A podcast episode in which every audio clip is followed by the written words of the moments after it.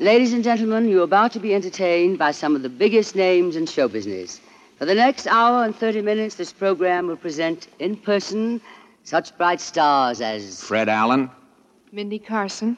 Jimmy Durante, Jose Ferrer, Portland Hoffa. Frankie Laine, Paul Lukas, Ethel Merman. Russell Nype, Danny Thomas, Meredith Willson. And my name, darlings, is Tallulah Bankhead.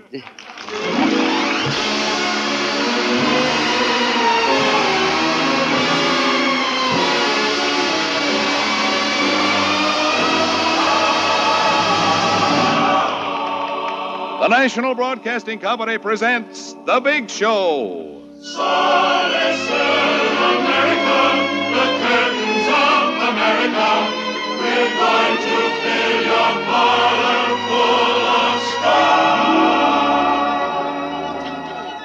The Big Show. 90 minutes with the most scintillating personalities in the entertainment world. Brought to you this Sunday and every Sunday at the same time as the Sunday feature of Five Show Festival, NBC's star studded five night a week program extravaganza. Tonight's Big Show is presenting such top flight stars as Fred Allen, Mindy Carson, Jimmy Durante, Jose Ferrer, Portland Hoffa, Frankie Laine, Ethel Merman, Paul Lukas, Russell Nype, Danny Thomas, and Meredith Willson. And here is your hostess, the glamorous, unpredictable Tallulah Bankhead.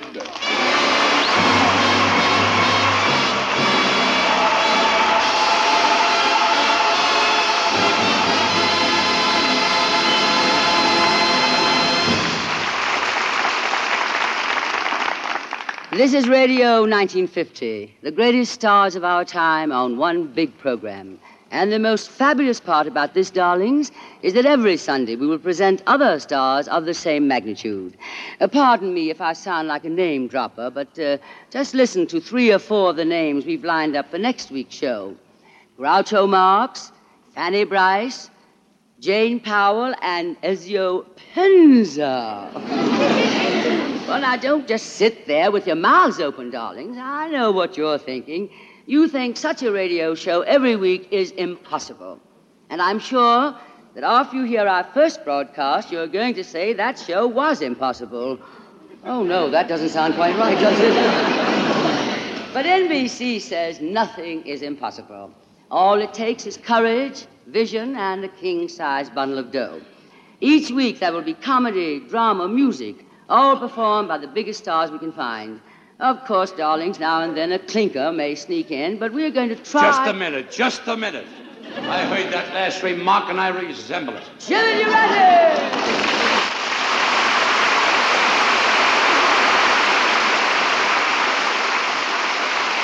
Jimmy, darling, this is really. Don't a- darling me. I heard you call me a clinker. Ah. Now, Jimmy, I did no such thing. I heard what you said, clinker. S T I N. No, Jimmy, no.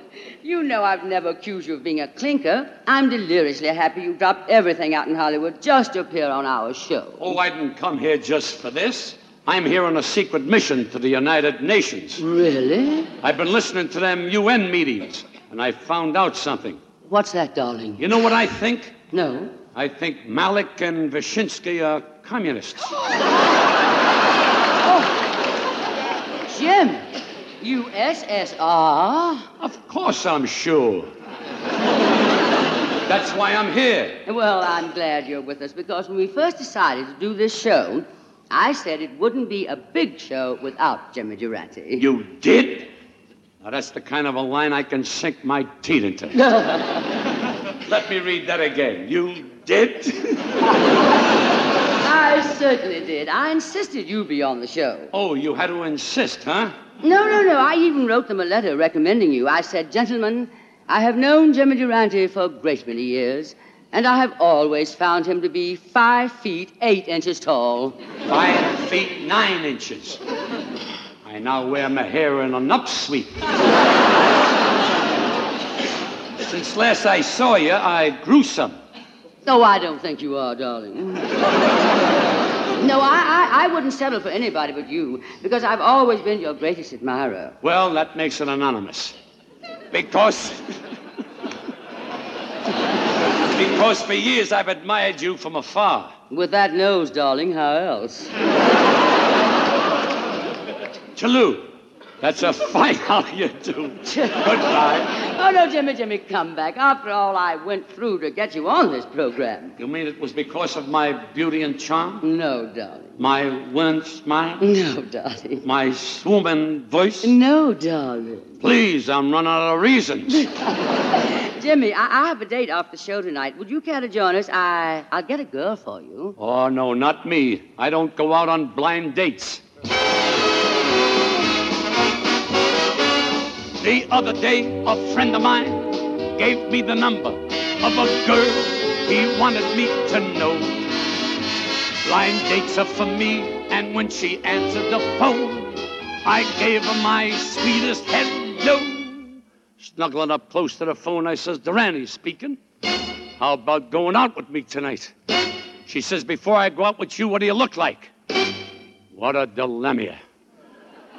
Should I tell her the truth and be turned down? Or should I lie and worry about it later? There was no way out, so instead, I braced myself and said, Say I wouldn't say I was handsome. Say I wouldn't say I was cute. I'm not very tall, but gosh darn it all, it's kind of hard to put it in words. You know, the other night, I made a blind date the same way over the phone. I said, hello. She says, hello, come right over. When I got there, she took one look at my nose and said, You sure must have hurried. You forgot to hang up the phone. yes, it's kind of hard to put it in words. Say it's not that I want to be mysterious. Honest, I'm not trying to stall. Believe me, I'm really quite serious. I'm just an in between rascal, that's all. Uh, I know I'm not good looking, but what's my opinion against thousands of others? now, I wouldn't say I'm fascinating. Too bad I'm not elucidating. Say I wouldn't even try.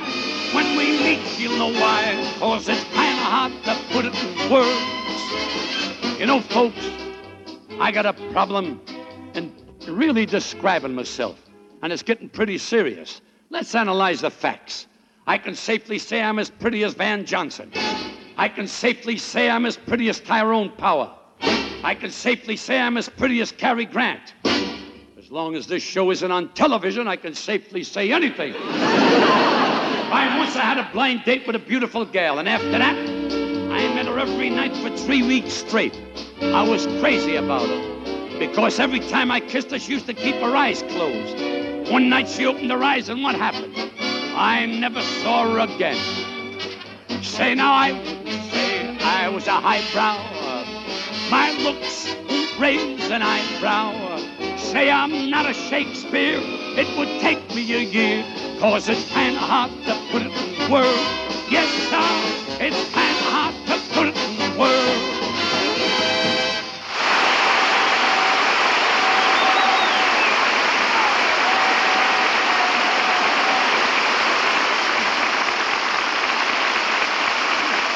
Jimmy, darling, I don't know how you do it. Jimmy, Jimmy, come back here. You're a genius. Hey, Jimmy. You're. You're a genius, Jimmy. Oh, I wouldn't say genius. Okay, darling, I won't. Wait a minute. Wait a minute. Put up a little fight, can't you? Now, no time for that, Jimmy. I must now introduce our next guest. you wait a minute. You mean somebody else is in this show? Of course, my sweet. I thought you said I was the only one. Oh, no, my darling. We have three exciting stars coming up now. They're in Broadway's biggest hit, Call Me Madam. Presented by Leland Hayward, the music by Irving Berlin, book by Howard Lindsay and Russel Crouse, and dances staged by Jerome Robbins. And here are the stars I was telling you about Ethel Merman, Paul Lukas, and Russell Nype.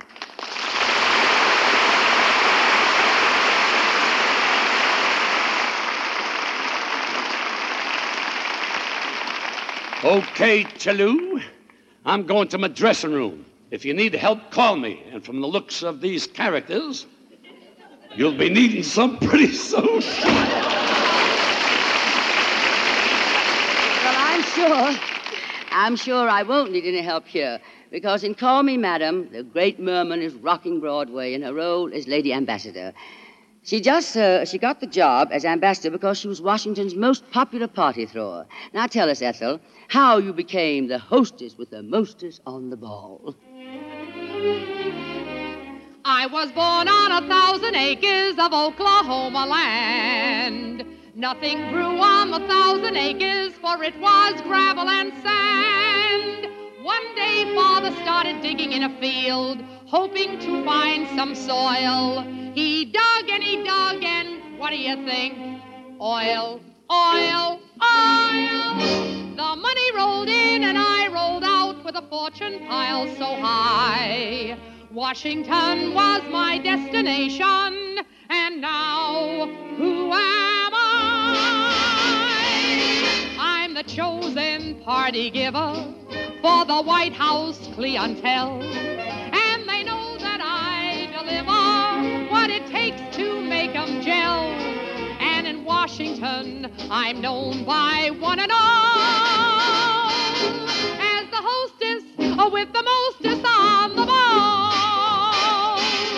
They would go to Elsa Maxwell when they had an axe to grind. They could always grind their axe well at the party she designed. Now the hatchet grinders all prefer to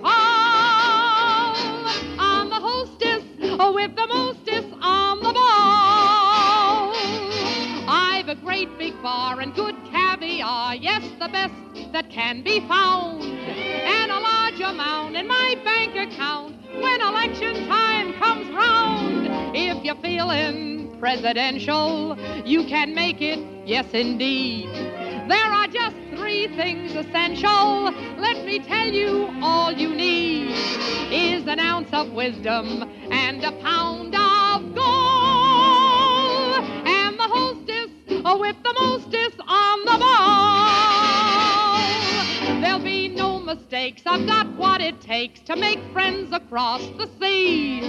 I'll make being smart an important part of my foreign policy. I'll cement our good relations when I give my first affair. There'll be special invitations to the Duke and Duchess there, who's already written asking them to call. Not the priestess with the leastest, but the hostess with the mostest, with the mostest on the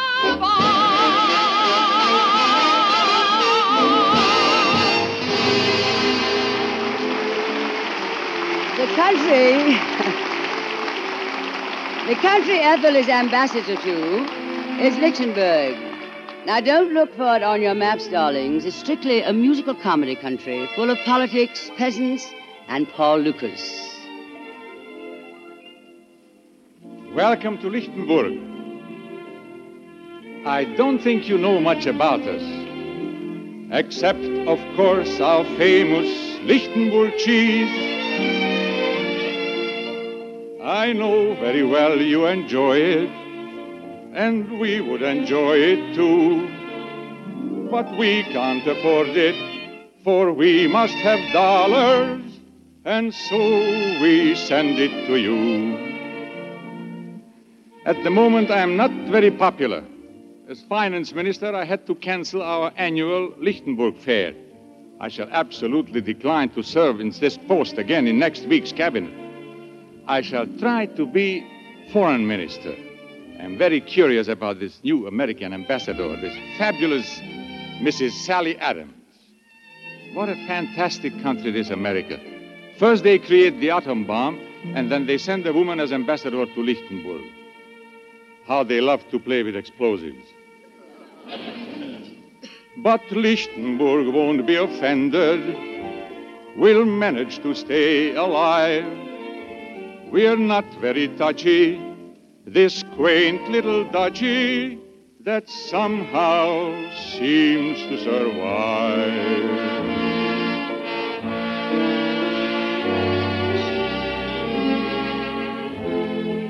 Too small to be a city. Too big to be a town.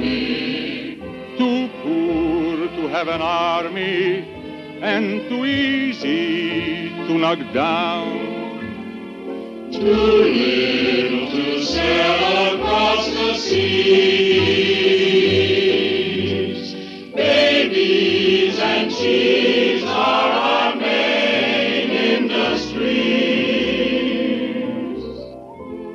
slow to please the young folk. Too fast to please the old. Too many who have copper pennies. Too few who have gold. But somehow we manage to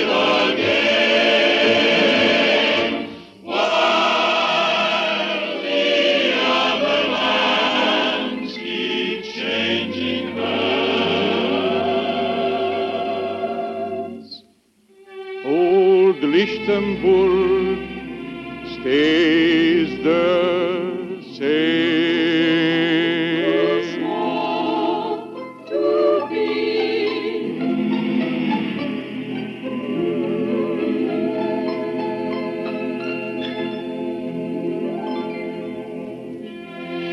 Being an American ambassador, Ethel's first official move, naturally, is to offer Luxembourg the loan of a hundred million bucks. Uh, Luxembourg being a musical comedy country, Paul Lukas turns down the loan. But Ethel falls in love with this new type guy, and she doesn't mind dropping a few hints about the way she feels. Money, money, money, money, money, money. Can you use any money today? Money, money, money, money, money, money. Nice new bills that we're giving away. Photographs on every one Lincoln, Grant, and Washington. Or you might like the ones with Henry Clay. Can you use any money today? Two million, four million, six million, eight million, ten. Take what you want when it's gone, you can come back again. Yet, you can have them by the sack.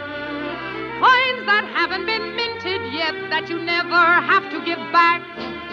Money, money, money, money, money, money. Uncle Sam puts it right on the line.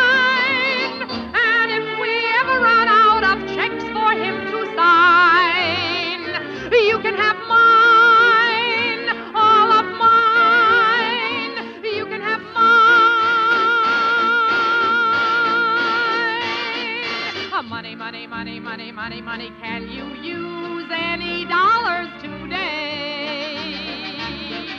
Money, money, money, money, money, money. We've so much that it gets in our way. In our treasury, there's a mighty sum. Millions we've subtracted from the envelopes that hold our take home pay. Can you use any money today? Home in the States underground, there's a cave full of gold. Back up a truck and we'll fill it with all it can hold. Take ten million and please don't fuss if you find it can't be spent. You can lend it right back to us and we'll pay you seven percent. Money, money, money, money, money, money. Uncle Sam puts it right on the line. Fellow with whiskers ever should decline, you can have mine,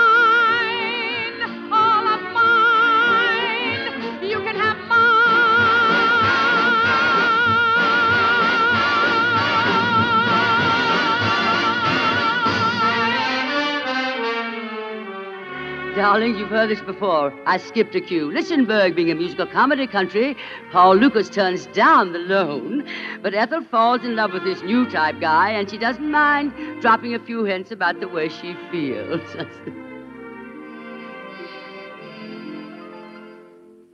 Please let me say from the start, I don't pretend to be smart. I just suggest what I think best, having your interest at heart.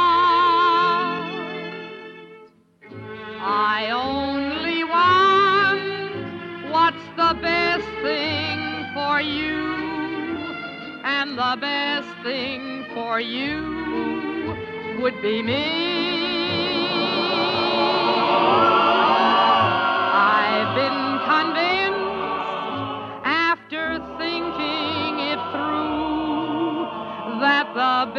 Thing for you would be me. Every day to myself I say, point the way. What will it be? I ask myself, what's the best thing for you? And myself and I seem to agree that the best thing for you would be me.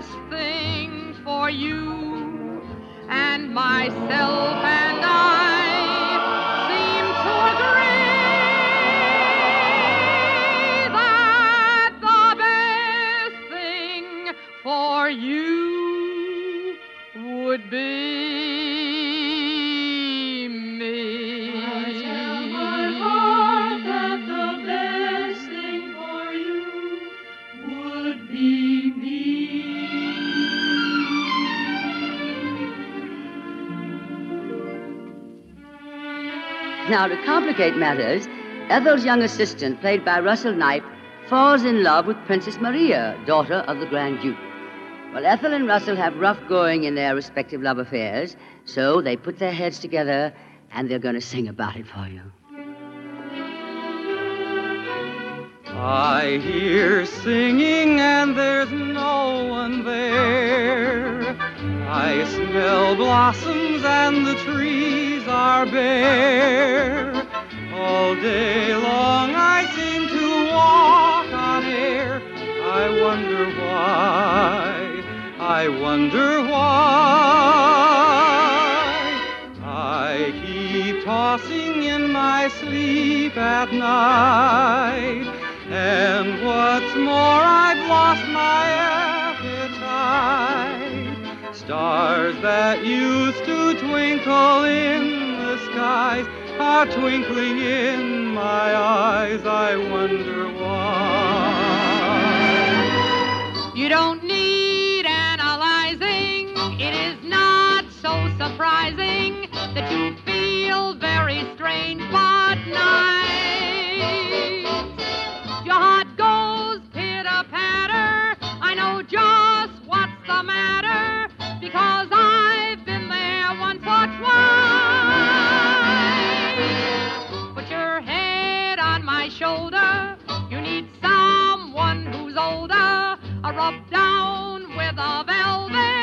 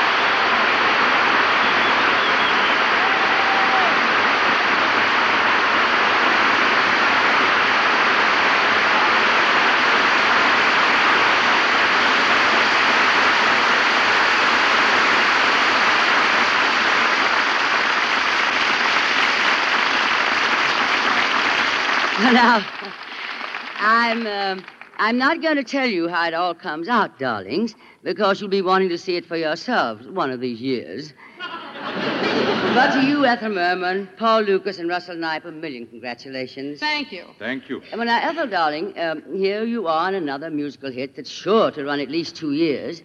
How many does that make, Ethel? I'll bet you've been in about 30 musicals that have run at least two years. Well, I don't know the exact number, dear, but I'll look it up in my bank book. Uh, yes, dear. oh, and Paul, darling, finding Ethel in a musical, well, that's no novelty. But how did you, a dramatic actor, decide to do a Broadway musical? Well, Tallulah, it's a long story. Yeah, well, that's very you interesting, see, darling. it was... Ethel, Ethel, I suppose you must be bothered by hundreds of friends calling up for tickets for your shows. Of course, I wouldn't dream of bothering you about the two that I've been trying to get. A man, a man stopped me on the street in Hollywood one day. Oh, it's no bother at all. I happen to have two tickets with me, but they're way back in the fourth row, and knowing your eyes. I'll take them. oh, by the way, are you still charging the same brokerage fee you charge for Annie Gets It Done? And this man said to me, Paul, how are you? And I said, Oh, I cannot Why, complain. Tallulah, dear, I wouldn't dream of charging you. Now that you've had to become a radio announcer. And this man says to me, Paul, what are you doing now? And I said, been talking to you. And we both laughed, except him. Oh, Ethel, darling, darling, for your, for your information, I will have you know that I just finished a long run in Private Lives. And if you remember also, Miss Merman, you came to see me in that with two tickets I gave you. Well, I felt someone should show up, dear. Well, this man and I stood there talking on the street for about an hour, and I, I caught a very bad cold. Ethel, my pet, Private Lives happened to be one of my biggest hits. And there were many others, as you well know. The Little Foxes, if you please. I've been in a few myself. There was Girl Crazy. Dark Victory. Anything Goes. Skin of Our Teeth. Panama Hattie. Private Lives. Annie, get your gun. Private Lives. So I went home and took a hot bath. But my cold didn't get better. Call me Madam. Pal Joey. You weren't in Pal Joey. No, but Gene Kelly, who happens to be one of my very best friends, was in it, and she gave me two tickets. She got you tickets. So I finally decided I'd better go and see my doctor. And besides, Lou, Pal Joey happens to be a musical, something you've never been in, my dear. Well, of course I haven't, darling. I'm in the legitimate theater. the great dramatic plays. My doctor is a specialist in colds. He has them all the time. Great plays, huh? Rodney, it was beautiful while it lasted. But now we've come to the parting of the ways. We are through, finished, fini. Choice of one. Musical.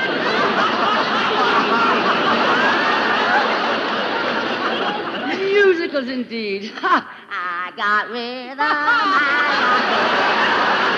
And my doctor cured me. I got rhythm. I got rhythm. Who can ask for anything more? Oh, Paul, my dear Paul, I've neglected you, haven't I? Uh, now, what were you saying, dear? Well, it is a long story, Tallulah. You see, a man stopped me on the street in Hollywood one Oh, day. Oh, Tallulah, dear, will you excuse me? I have to go to my dressing room and change for my next scene. Of course, Ethel. Go right ahead. It was so nice talking to you. We always have such stimulating conversations when we get together, don't we, darling? Oh, I wouldn't have missed it for the world. And I want you to know, Toulouse, that Paul and I have had such fun working with you, haven't we, Paul? And this man says to me, Paul, And I want you? you to know, Toulouse, that it's an honor and a pleasure to be on the same stage with such a gracious and talented artist as you are. Now, just a minute. What do you mean by that? Oh, Tallulah, for goodness sake, let's not start that again, because if you do, I'm liable to haul off and ring your chimes. If anybody is going to ring my chimes around here, I'm going to ring my chimes. This is NBC, the National Broadcasting Company.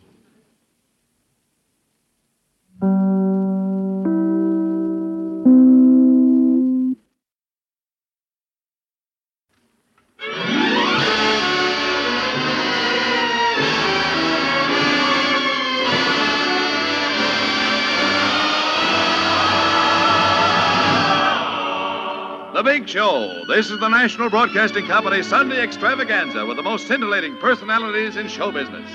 This portion of the program is the Sunday feature of NBC's star studded five show festival of comedy, music, drama, and mystery, presented five nights a week and brought to you by RCA Victor, world leader in radio, first in recorded music, first in television, and by the makers of Anacin for fast relief from pain of headache, neuritis, and neuralgia.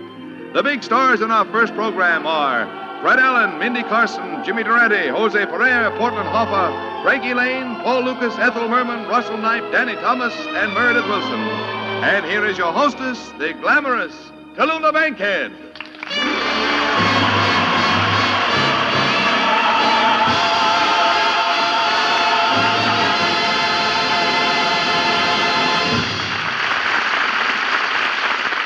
You know, darlings, we have more stars on this show than there are in the Milky Way, from the candy bar of the same name. We have assembled in our show in Radio City Center Theater in New York some of the greatest entertainers of our times. We have such people as uh, Just a minute, just a minute. Hold the show. Stop that dialogue. James Durante. What's the matter now? What's the matter, she says. I'm sitting in my dressing room in front of my mirror, plucking my eyebrows, putting on my makeup. Max Factor Ingenue number two. when I look in the mirror and the fella in the mirror ain't doing the same thing as I'm doing. Well, who was it? I don't know, but there he is standing out there now. Oh, Jimmy, that's Danny Thomas.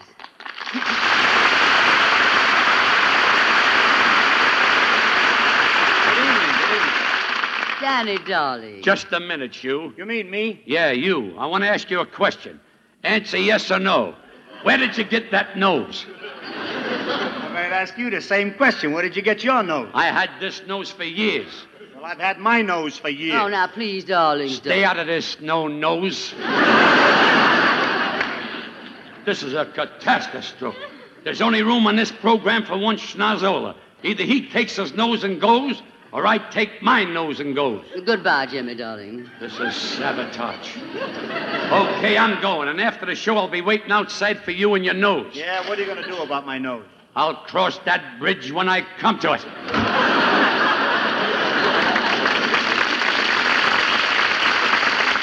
He's a whimsical character, isn't he? Another impersonator. I suppose everybody thinks he can do an impression of Jimmy Durante. Oh, darling, that was. How do you like the nerve of that guy? He doesn't like my nose. You didn't even give it a chance. I should have said, I should have said it's a kind of a nose that grows on you, I should have said. Who did you think he is, Durante? It was. Either your nose goes or my nose goes, he says. I should have said, well, you take yours and blow, I should have said. I should have said, I should have said, now look here, Durante, I don't.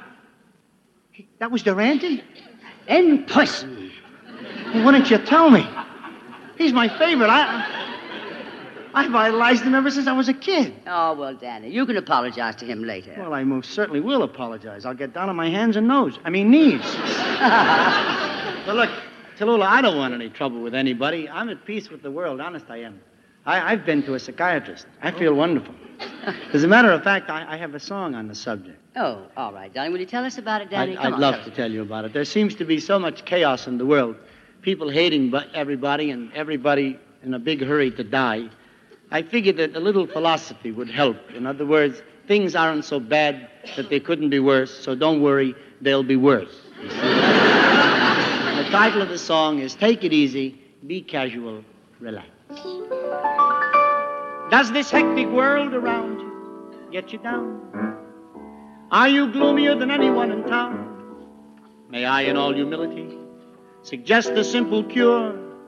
And if you care to heed it, you'll be happier, I'm sure. For instance, when you're betting on a horse, you're gonna win, of course. You're already planning on two new Cadillacs. When you lose, make this note just before you cut your throat. Take it easy, be casual, relax. Or when you come home late some night, you don't put out the lights as you quietly remove your coat and your slacks. When the lights glare in your eyes and your friends all yell surprise, take it easy, be casual, but pull your pants up. No, I say that because you can be too casual. And if you're too casual, you're liable to become blasé. And if you're blaze, you're not having fun. No, with you, everything is, ah, so what? That's an awful thing and drive people to suicide. Ah, so what? I know a story about a fellow out on the West Coast. Not so long ago, he went to a rancher and he said to the fellow, Sell me a horse. I don't care how much you charge me. I have to have this horse delivered to my house tomorrow. The next day, the horse was delivered. The fellow said to the rancher, Bring the horse into the house, take him right into the bathroom, and put him in the bathtub.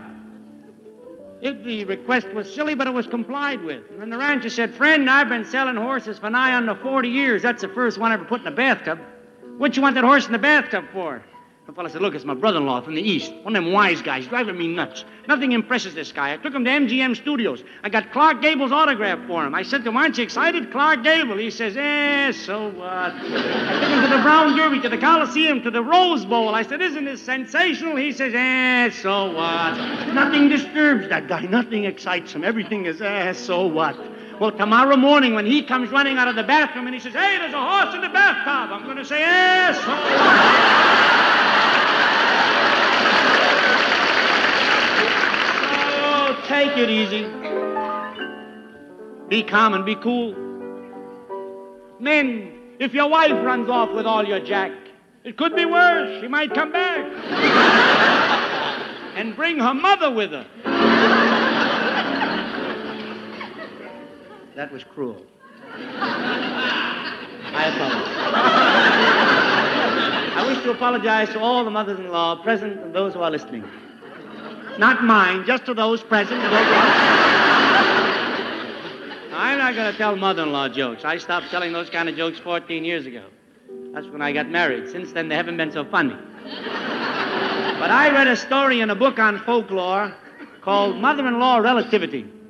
That to me is as fine a bit of psychology coupled with humor I've ever read. And you've got to hear it. Two women meet in the street, and after the usual salutations, one woman says, And tell me, darling, how's your daughter? She said, My daughter, thank God. Very lucky. My daughter married a man what's a prince. You don't let her put her hands in cold water. She stays in bed till 12 o'clock noon every day. Shops by sex like a movie star. And what do you think? Every afternoon drinks cocktails. My daughter's very lucky. The woman said, That's wonderful. And how's your son? son? Don't ask. That poor boy. He married one of those fancy schmancy girls what's got to stay in bed till 12 o'clock noon every day. Spends all of his money by sex and she's a drunkard. Drinks cocktails all the time.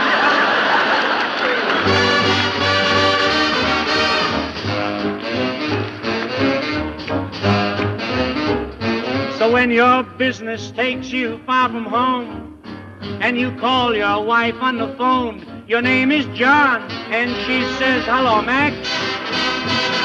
Don't be blue or discontent. Maybe Max will split the rent. Take it easy. Be casual. If you want to have fun, here's how it's done. Relax.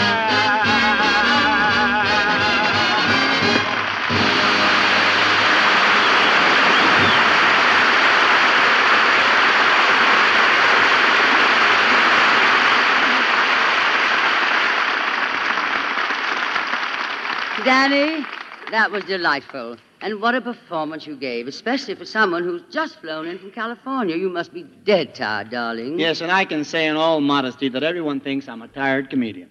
Uh, not I, darling. No, I told them at NBC when we were planning the show that it couldn't be a big broadcast without Danny Thomas. How can I ever repay you for coming? With money.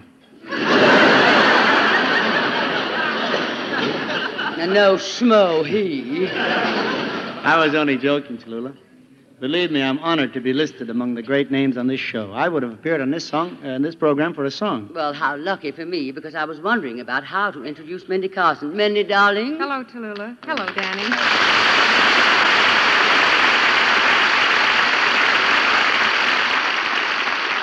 Mindy, Danny just told me that he would do this show for a song. So it's up to you, darling. How about it? Oh, yes, I'd love to. I'd like to sing my latest RCA Victor recording. It's called A Rainy Day Refrain.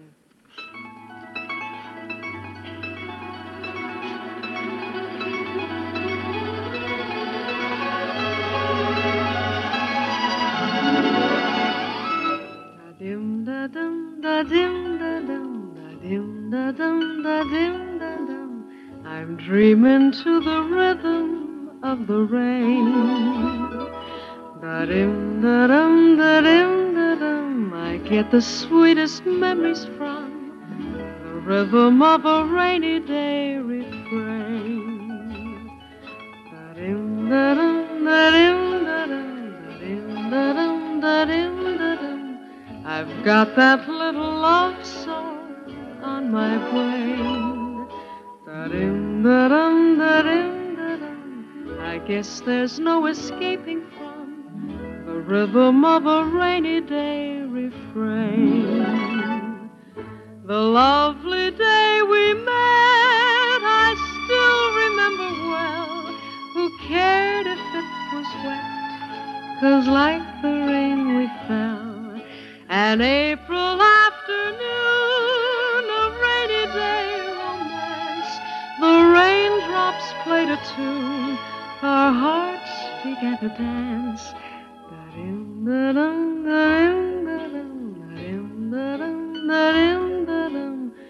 so in love, I'll always love the rain. I get the sweetest memories from the rhythm of a rainy day refrain.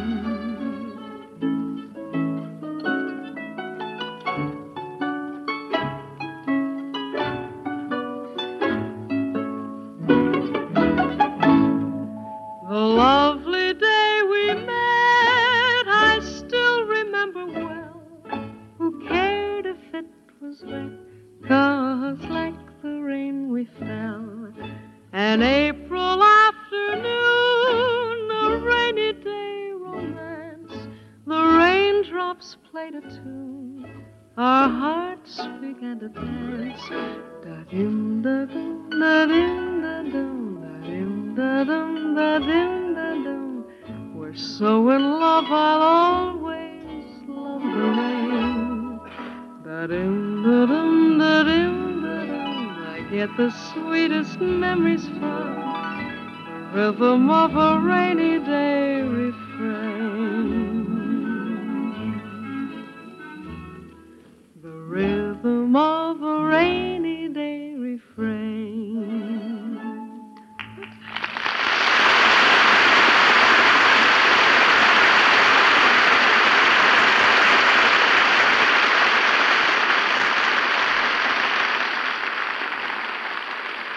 Folks at home, would you please glance over here just a second?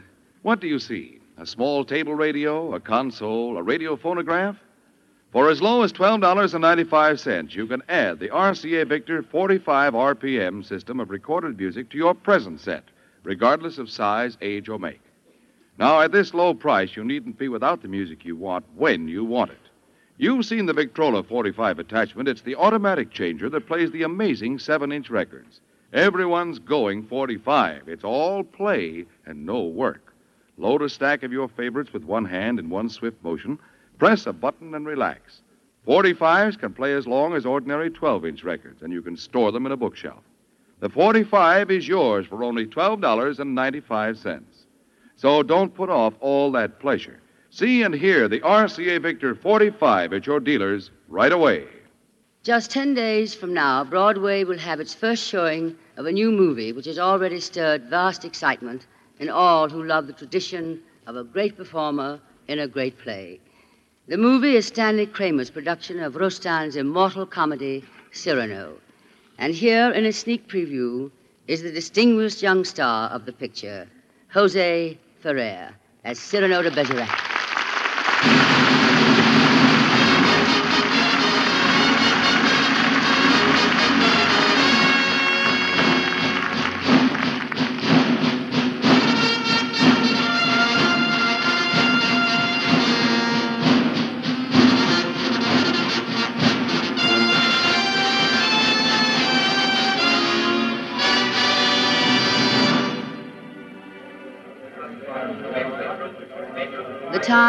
17th century France. The place, the Theatre Bourgogne in Paris.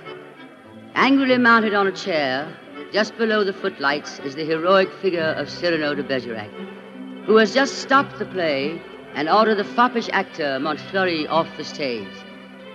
In all France, there is no one to match Cyrano as swordsman, poet, playwright, and wit.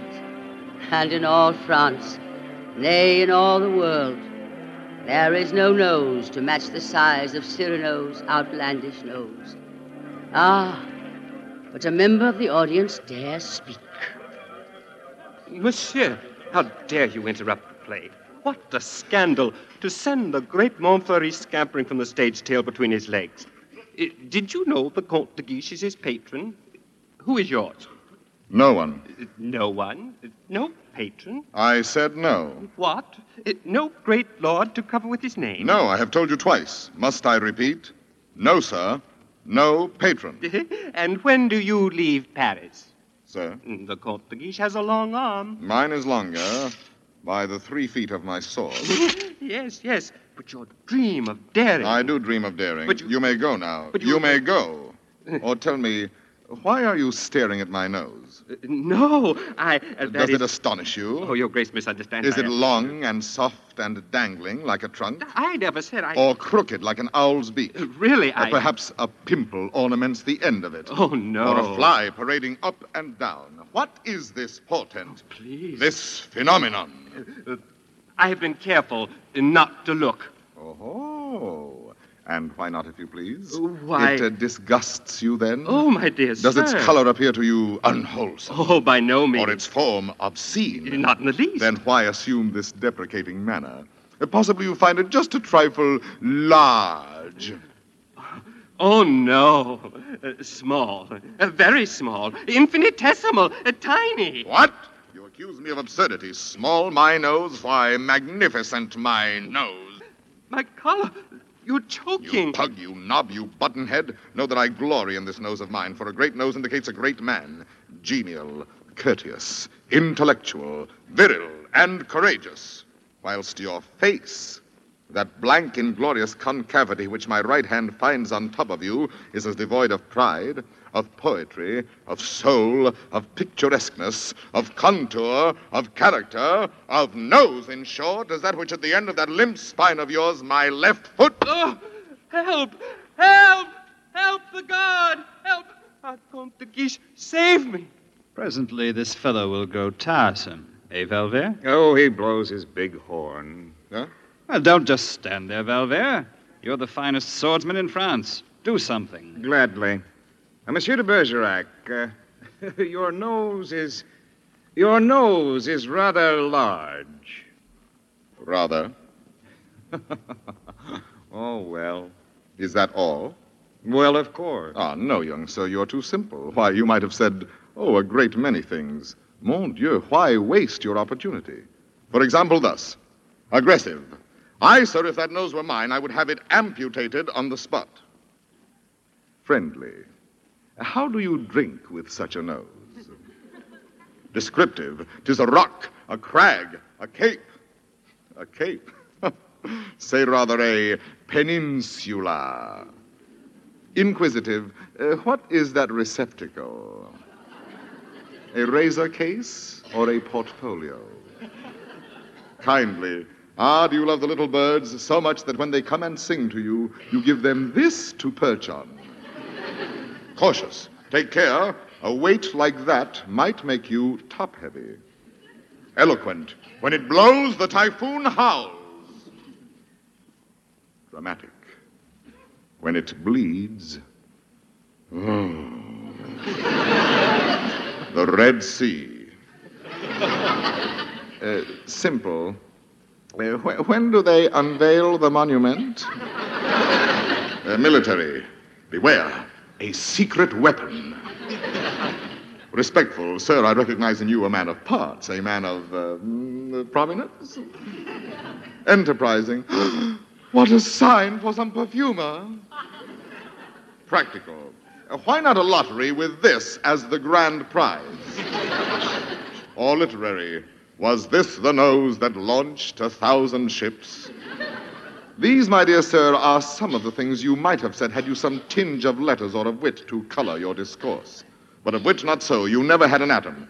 And of letters, you need but three to write you down A S S. What? Ass. Sir, I warned. And I, sir, warn you. Moreover, if you had the intention here before these folk to make a jest of me, be sure you would not then articulate the twentieth part of half a syllable of the beginning. For I say these things lightly enough myself about myself, but I allow none else to utter them. Insolent puppy. Dolt, bumpkin, fool. How do you do? And I, Cyrano Savinien Hercule de Bergerac. Vicomte Verver, come. Such arrogance. This scarecrow who. Look at him. No ribbons, no lace, not even gloves. True. I carry my adornments only on my soul, decked with deeds instead of ribbons, crowned with the white plume of freedom. But. But I have no gloves. A pity, too. I had one, the last one of an old pair, and uh, lost that. It's very careless of me. Some gentleman offered me an impertinence. I left it in his face. So be it. Your sword. My sword. You shall die exquisitely.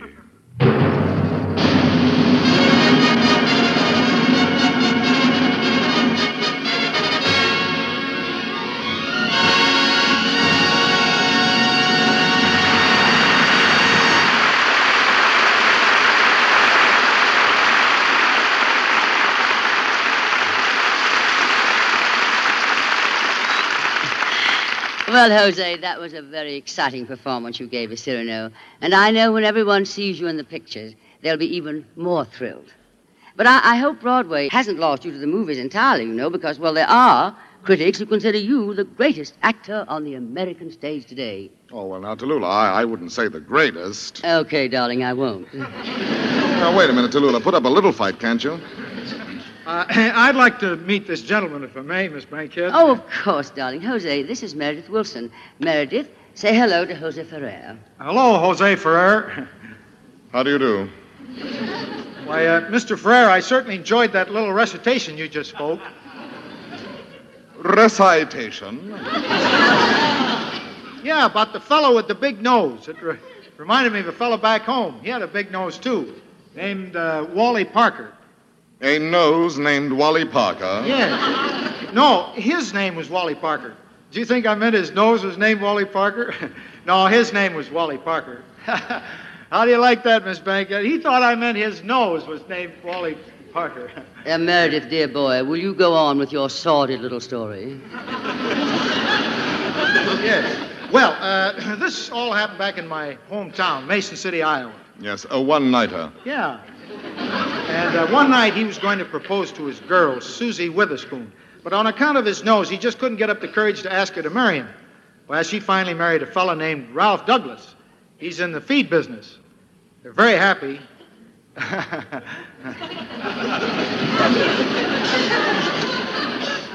Uh, Tallulah, is this the fellow who made that brilliant music for our. Uh... Yes, yes, darling, it is. But he's written a lot of beautiful songs, too. He has a new one now called The Peony Bush. How about it, Meredith? Will you play it? Sure, I'd be glad to. Oh, by the way, I just happened to remember. The fellow's name was Ben Parker, not Wally.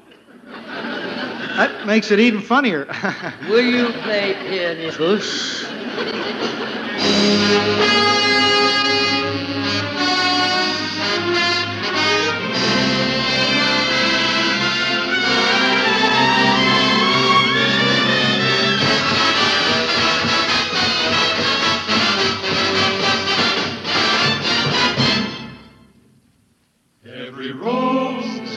and every bird and bee seemed to rate around a roundelay or two. So a slight poetic push for my favorite bush would seem to be long overdue. Twas the peony bush there in my garden that made you turn around to smile at me. Not zinnias or gardenias with a fragrant perfume, forget-me-nots and fancy pots or orchids. But the peony bush there in my garden, it did the trick as quick as one, two, three. Please decorate my garden gate forever, and never will there be any bush. But the peony bush for me.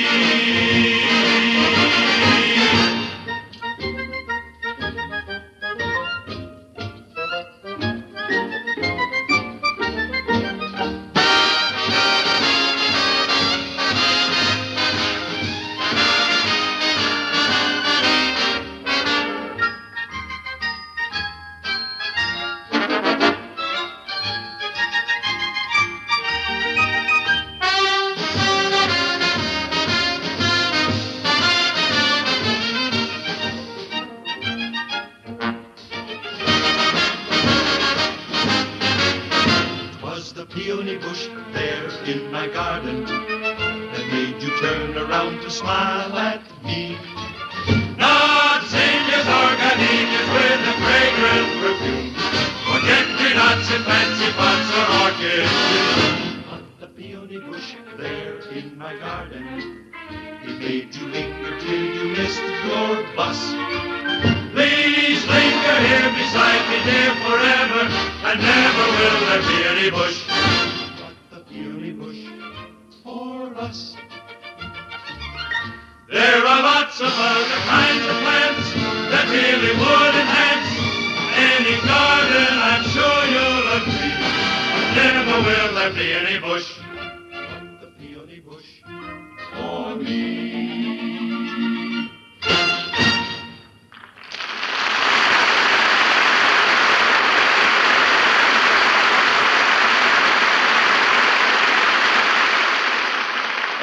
you hear more and more about a remarkable way to relieve the pain of headaches, neuritis, and neuralgia. The name is Anacin, spelled A N A C I N.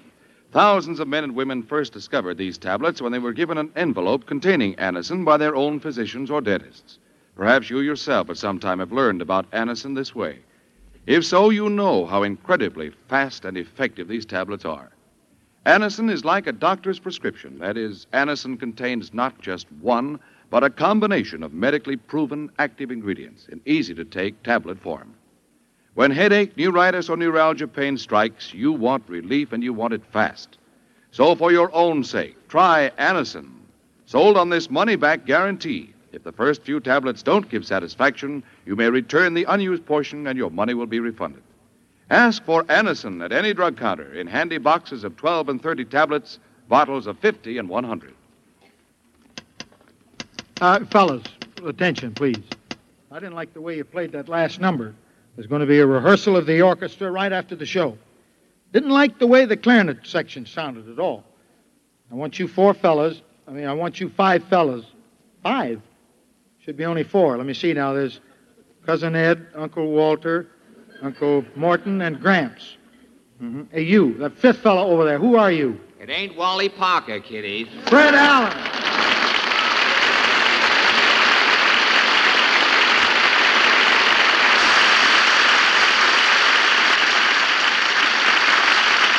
Fred, come on out here. What are you doing in that orchestra? Well, NBC, uh, uh, you through being convulsed? Yes, darling. well, NBC. NBC has tried me on radio and they've tried me on television. Now, while they're waiting for a new medium to come along, they're trying me on this special assignment with my clarinet, sort of freelancing. Uh, As a I see, darling. Now, what special assignment? Well, first, the announcer, Ed Herlihy, he has to ad lib something about. This portion of the program was brought to you by RCA Victor, world leader in radio, first in recorded music, first in television, and by the Whitehall Pharmaceutical Company, makers of Anacin, Kolynos, Bisodol, and other fine drug products. And then I'm supposed to play.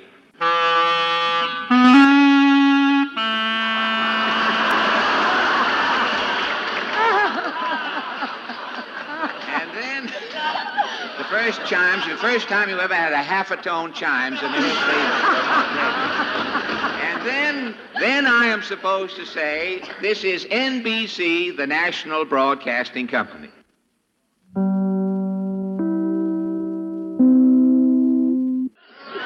Fred, my darling. Oh. You fool. Oh, It's so nice to have you back on radio.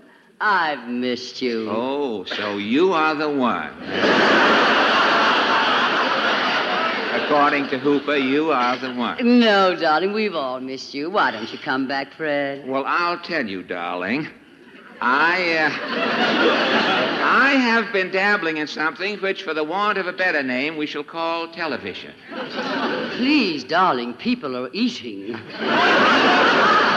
Oh, I'm sorry. Say, you didn't by any chance happen to see me on my first television show, did you? No, I didn't, Fred. Uh, oh, you weren't home? Oh, oh, yes, I was home, darling. Oh, no set, darling? No guts, darling.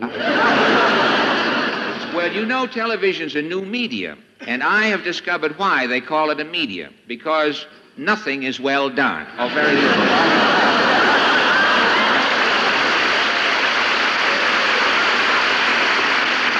Oh, darling, I think you're so funny. So you are the one.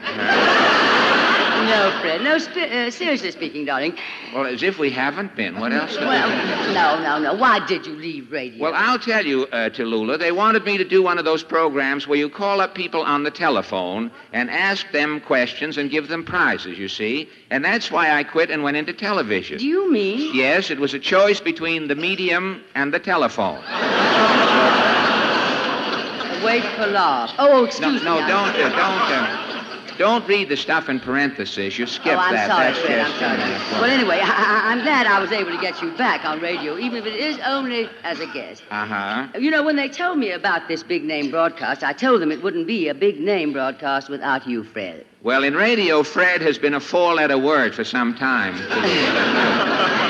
In fact, I insisted that they put you on this show. Well, you insisted you met with some uh, stiff opposition, did you? Well, I had to go through channels. Oh, I say, I've read about those channels, but I had thought of coming to back to radio if I could find a new formula, a format, you know. I did get one idea, and strangely enough, it came from Portland. She seemed to think that if I. uh, Mr.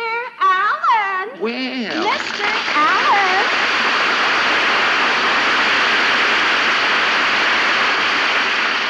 Well, as I stand here and feign surprise, uh, if it isn't Portland now. Uh, Portland, Georgia, I had some more here. See, it, we didn't rehearse the audience. It says applause after this, but you see, we shouldn't have rehearsal. This is what's mixing things. Portland, you're just in time. This is Tallulah Bankhead. Uh, hello, Portland. I'm glad to see you. How do you do, sir? Portland, I understand that you weren't on the first television show Fred did. Why was that? Well, my dress wasn't cut low enough. Oh. You, you mean a dress with a V neck? A TV neck. Well, before this conversation gets too fey, uh, Portland. Portland, how about telling Tallulah the idea you thought up for a radio show for me? Oh, I didn't think of it. Mama thought of it. Oh, your mother is writing for radio now? Well, uh, by the way, I was on television the other night, Portland. Did your mother see me? Oh, she never could. You mean that your mother thinks that I. As Mama put it, to the high heavens.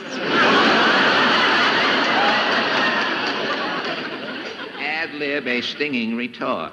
Fred, you're reading the parentheses. Oh, the parenthesis, this jumbo type. Throw. Oh, yes, well, Portland, enough of Mama as a George Jean Nathan. Now, how about, how about this idea of hers for a radio show? Yes, let's hear the idea. The idea. Well, Portland. Mama thought first you ought to have an announcer who's big and fat and jolly Yeah. and laughs all through the program. Yucks it up, huh? And you ought to get an orchestra leader who's tall, good looking, and eats ham hocks. Ham hocks. Well, say, Portland, that sounds like. Uh... And you have a young fellow who sings, and his mother always wants you to pay him more money. Singer, but Portland, that idea. And you have a butler who drives your car, which is a broken down Maxwell. Maxwell, but.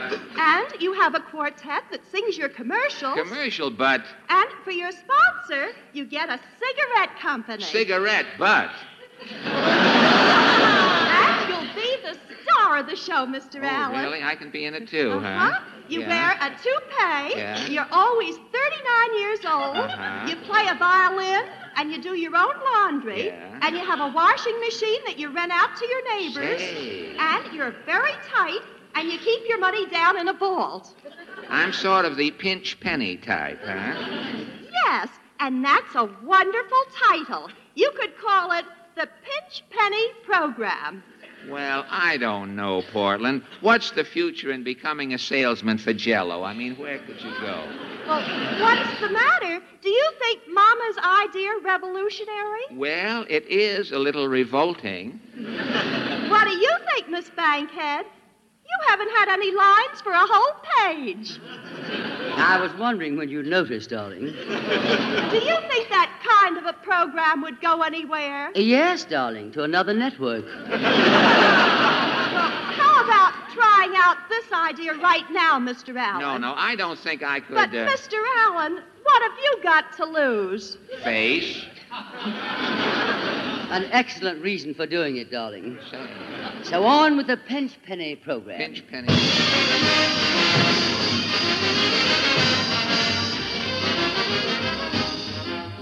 The Pinch Penny program. Ha ha ha ha ha ha. 30 minutes of hijinks with your favorite radio comedian, star of stage, screen, and laundry, Pinch Penny.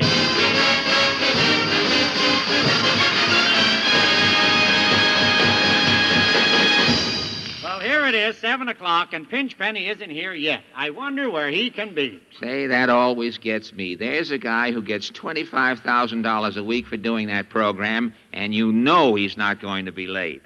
He's probably been standing there since noon with his bare money belt hanging out. Try another opening. Could you scare up another opening? Okay. Well, as you know, ladies and gentlemen, this is the first show of the new season. And so we give you the star of our show, just back from an extended three month, 40 cent tour of Radio City, Pinch Penny. Hello again. Hello again. This is Pinch Penny. And Don Thomas, you know that's not true.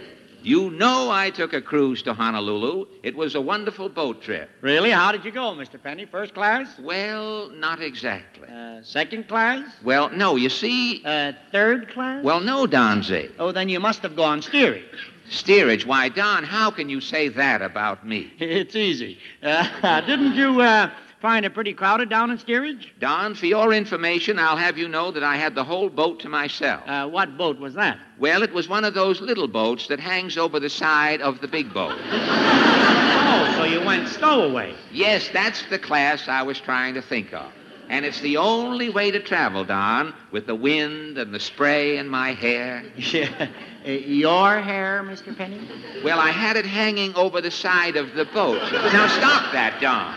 Uh, did you like Honolulu? Oh, it's so colorful there, and I'll never forget the day we docked. All the little native boys standing on the pier, and the people on the boat throwing pennies into the water, and the way those little rascals dive in and fight to get that money. They go to all that trouble for pennies? Well, after all, Don, it's not taxable. No inheritance tax or anything. Liquid assets, you know, just as Now- you pick it out. Now, now, Mr. Penny, don't tell me that you. Now, uh, Don, please, after all, say, where is everybody? Where's Dennis? I want to talk to Dennis about his song for our first show. Oh, here he is. Hello, Dennis. Hello, Don. Mr. Penny, my mother thinks. Hello, Dennis. My mother thinks I ought to get more money for this new season. I said hello, Dennis. Hello, Mr. Penny. My mother thinks I ought to get more money for this new season. Now, later, later, kid. Now, look, for your first song this year, My mother thinks I'm underpaid. your mother doesn't know what she's talking about. Now, for your. Uh, Ooh, what you said.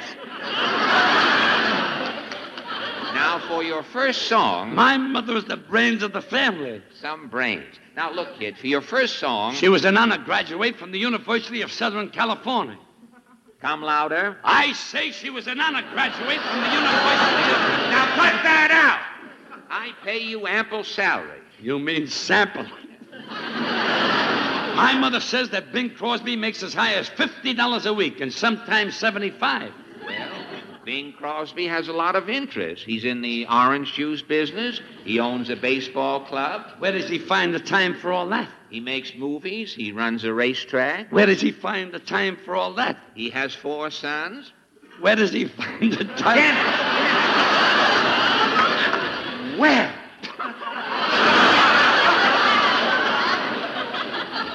Well, my mother either says I get money or I'll quit. Well, goodbye, darling. I mean, goodbye. I mean, goodbye, Dennis. Every time I open my mouth to quit, somebody says, goodbye, darling. All right, goodbye. And my mother says she's going to send you back these pennies you sent from Honolulu. Well. Mr. Penny, you don't mean you dove for pennies with those kids in Honolulu. Well, the water was so delightfully warm, Donzie. And now I am in the spot. What am I going to do about a singer for the program? Oh, don't worry about that. Singers are a dime a dozen. They are? Where? Where? Where can you get them for a dime a dozen? Where? Where? Where are singers for a dime for a dozen? Where? Where? There's a bunch of singers in a choral group here. Say, any of you boys want to sing on this program? I'll sing. All right, boy. Uh, step over here. What's your name, son? Frankie Laine. Frankie Laine.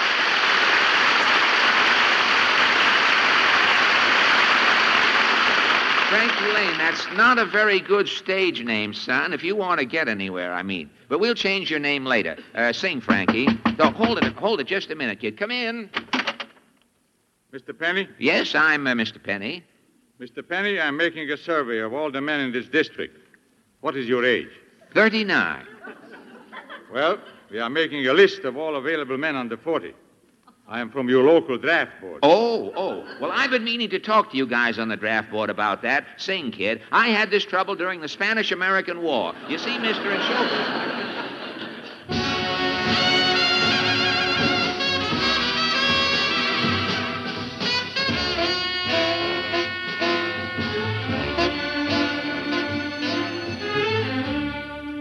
You gave me green pastures. You gave me blue skies above. But Lord, a man gets awfully lonesome without a woman to love. You gave me tall timber. You made me free as a dove. But Lord, a man gets awfully lonesome without a woman to love. You gave me two lips, but no one to thrill them. You gave me two arms, but no one to fill them. And ever since the world began, woman has walked with man. You gave me soft moonlight. You gave me dreams But Lord, a man gets awfully lonesome without a woman to love. Ever since the world began, woman has walked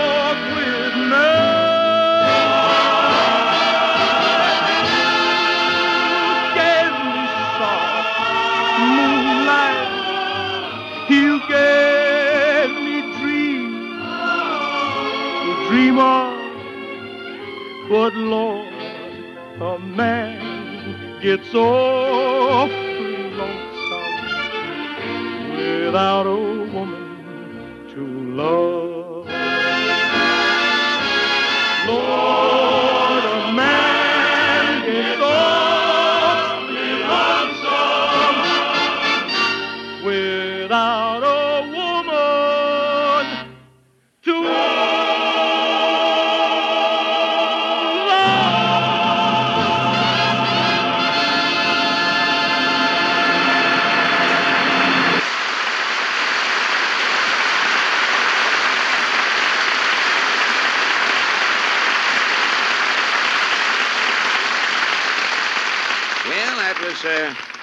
Good, kid, for a beginner. You, uh, you can have the job. Well, uh, how about the money, Mr. Penny? Money, well, at a dime a dozen, that would be one twelfth of ten, would be one twelfth. Uh, I had an offer to sing on television with Fred Allen, you know. Oh, please, people are eating, please. but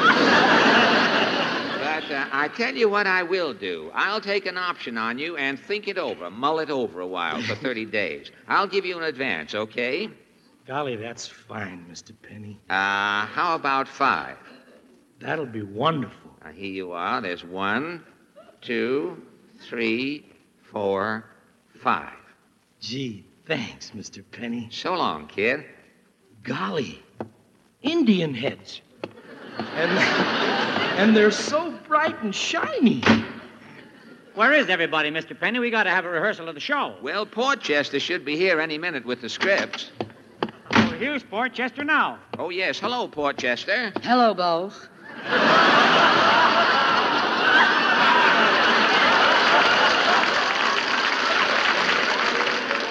Now, now look, darling. I mean, uh, Portchester. Did you, did you, did you finish typing the scripts? Yes, boss, but I had a lot of trouble. It's tough to write on a typewriter with, with only five keys on it. Only five letters on that typewriter? Well, what's the matter with that? I've done very well with those five letters. So what five letters are they, Portchester? LS, MF, and T.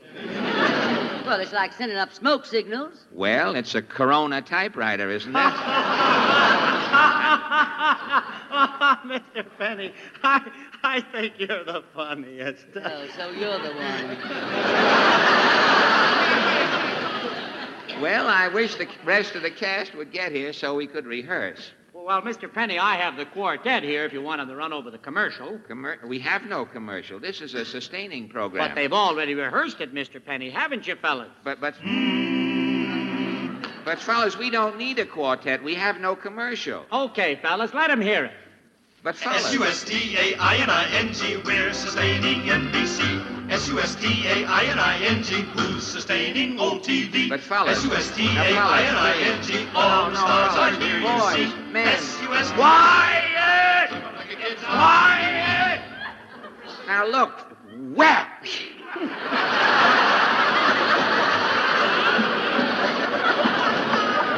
Another well, and I'll strike oil in it. Look, fellas, I haven't got time for that now. I'm waiting for my clarinet teacher. He's supposed to be here. I'm going to call him up and see what's keeping him. Hand me that phone, will you, Portchester? Here you are, boss. Thank you. Hello? Hello, operator? What is the matter with those girls out there? Mindy, blue eyes is flashing.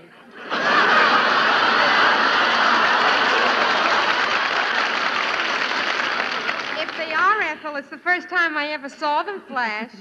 Did he give you a present when he got back from his vacation? Yeah, he gave me a locket. Ain't it a beauty? Oh, yeah, an Indian head. But it's nice, though, isn't it? Oh, they're a dime a dozen. Oh, not these. They've gone up. They're ten for a dime. But instead of bringing me expensive gifts, I sure wish he'd stop making up new rules. Oh, Mindy, you're always telling me about your troubles. I have troubles too, but you never ask me how I'm getting along. All right, Ethel. How are you getting along? Don't ask. Hey, how are you getting along with Herman? Don't ask. Gee, I thought he was going to take you out Saturday night. Didn't ask. Why? I thought he had intentions. Oh, sure he's got intentions, but he don't want to get married. Oh, sure got to hand it to him. Not Herman. He takes it himself.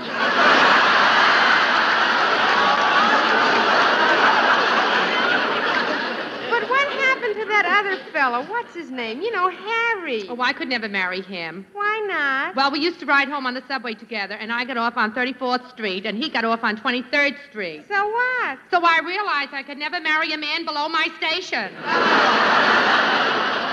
Say, Ethel, flashing again. Maybe we ought to answer. Hello? Hello? Yes, hello? Say, what's going on out there? I want you to get my clarinet teacher on the phone for me and tell him to come right down here. What? Oh, all right. I'll give you one, too.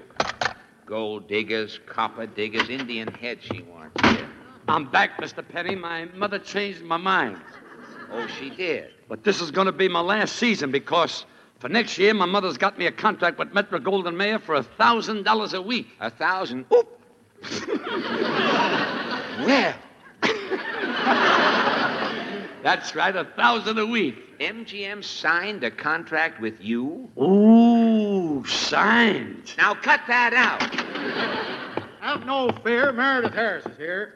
Well, it's about time. It's about... about time you showed up. Where were you? Now, take it easy, Dad. I'm here, ain't I? Where was you? He asked me. Where, uh, where was you? I said, where were you? Okay, if you're going to get geometrical about it. Well, ain't we dandy? If I'd have known, I'd have brung you an apple. It's not brung, it's brought. Ah, tell it to the morons. what goes around here? How about the rehearsal? Uh, you'll have to wait until we get through with my clarinet lesson. Until my teacher comes, I think I'll do a little practicing. My teacher will be here any minute. He comes uh, by bus, so it'll take a little while for him to get here.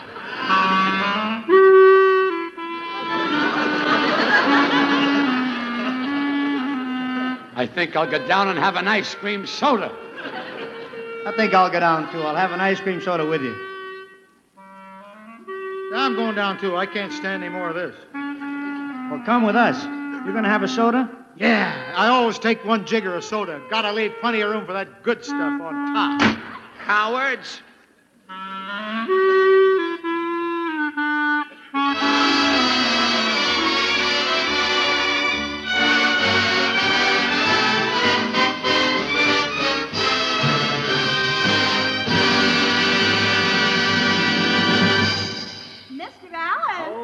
You're back again, are you, Portland? Well, tell me, what did your mother think of the way uh, we took off that sterling character she originated for radio? Well, Mr. Allen, she doesn't think it's your type of program. Oh, really? She has another fellow in mind for it. Mr. Mr. Livingston, I presume? Well, she has got a wonderful idea that would just fit you. Oh, another idea, really? Uh-huh. She thinks you ought to have a program where you walk down an alley Yeah. and you talk to people you meet there, Yeah. like a Southern congressman, Uh-huh. an old farmer, and an Irishman. And you tell a lot of old surefile jokes and find myself broadcasting at the same time everybody else is listening to a quiz program someplace. I know what you mean, Portland. I'm not going through that again. No, sir. I'm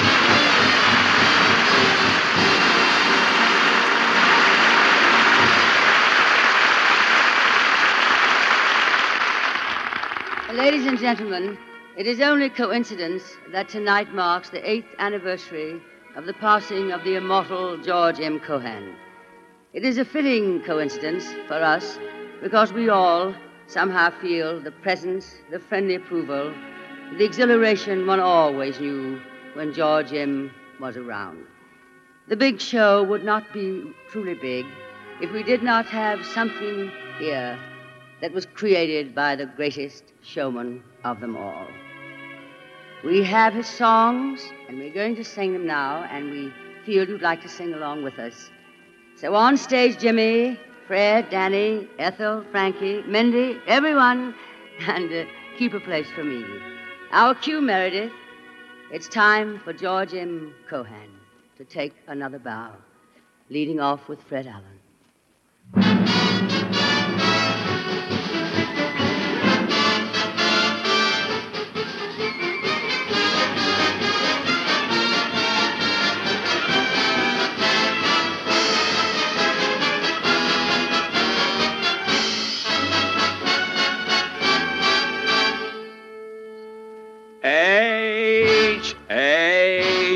Double R I G A N spells Harrigan. Proud of all the Irish blood that's in me. Dibble a man can say a word agin me. H A double R I G A N U C. It's a name that a shame never has been connected with. Harrigan, that's me. Frankie, you're next.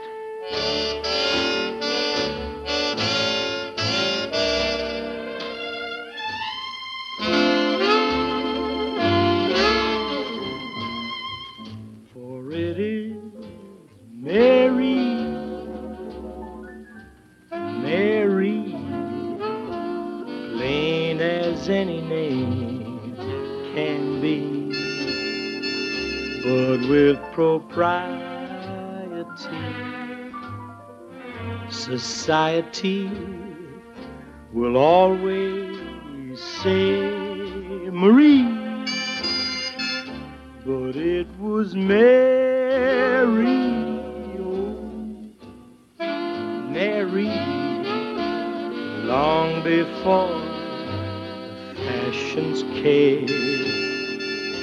And there is something there that sounds so square, and it's a grand old name. Ethel, take it.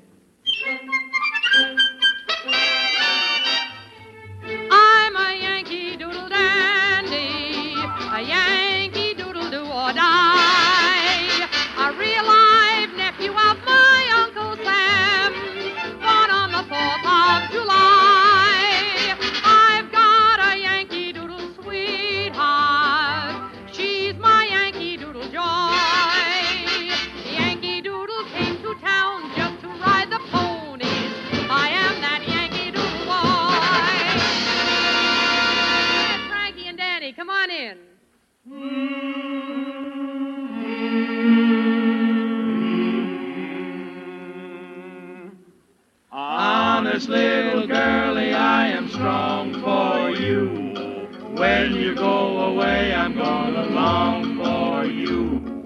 Won't you please encourage me with just a word or two?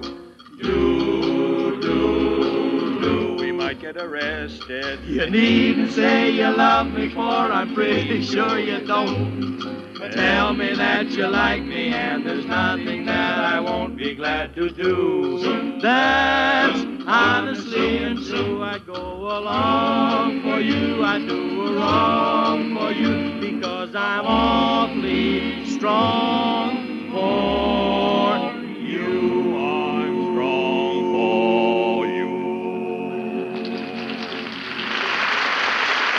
You're on, Jimmy. Now always leave 'em laughing when you say goodbye. You wear out your welcome if you moan or cry. When you meet a fellow with a tear-dimmed eye, you can leave him laughing if you try. Now interrupt the fella with a joke he's never heard. He will laugh and then declare that it's a bird. When he's giggling good, you know, that's the time to turn and go. Always leave him laughing when you say goodbye. Mindy Carson, you're next.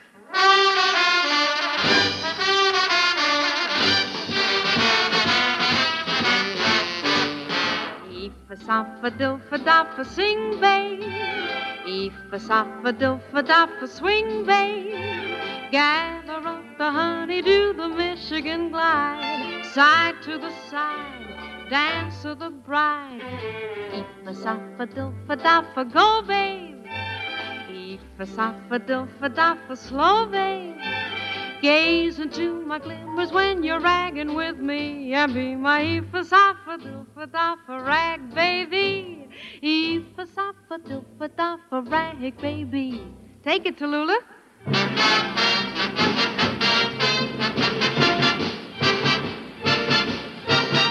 Give my regards to Broadway. Remember me on Herald Square. Tell all the boys at 42nd Street that I will soon be there. Whisper of how I'm yearning to mingle with the old time throng. Give my regards to old Broadway and say that I'll be there ere long.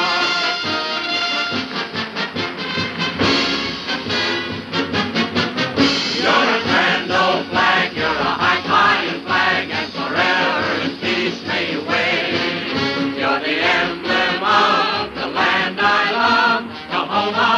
big show will be on next Sunday night from Hollywood. God Till bless then, everyone. Thank you, Tallulah. Good night, everybody. Good night to you all. This is NBC, the National Broadcasting Company.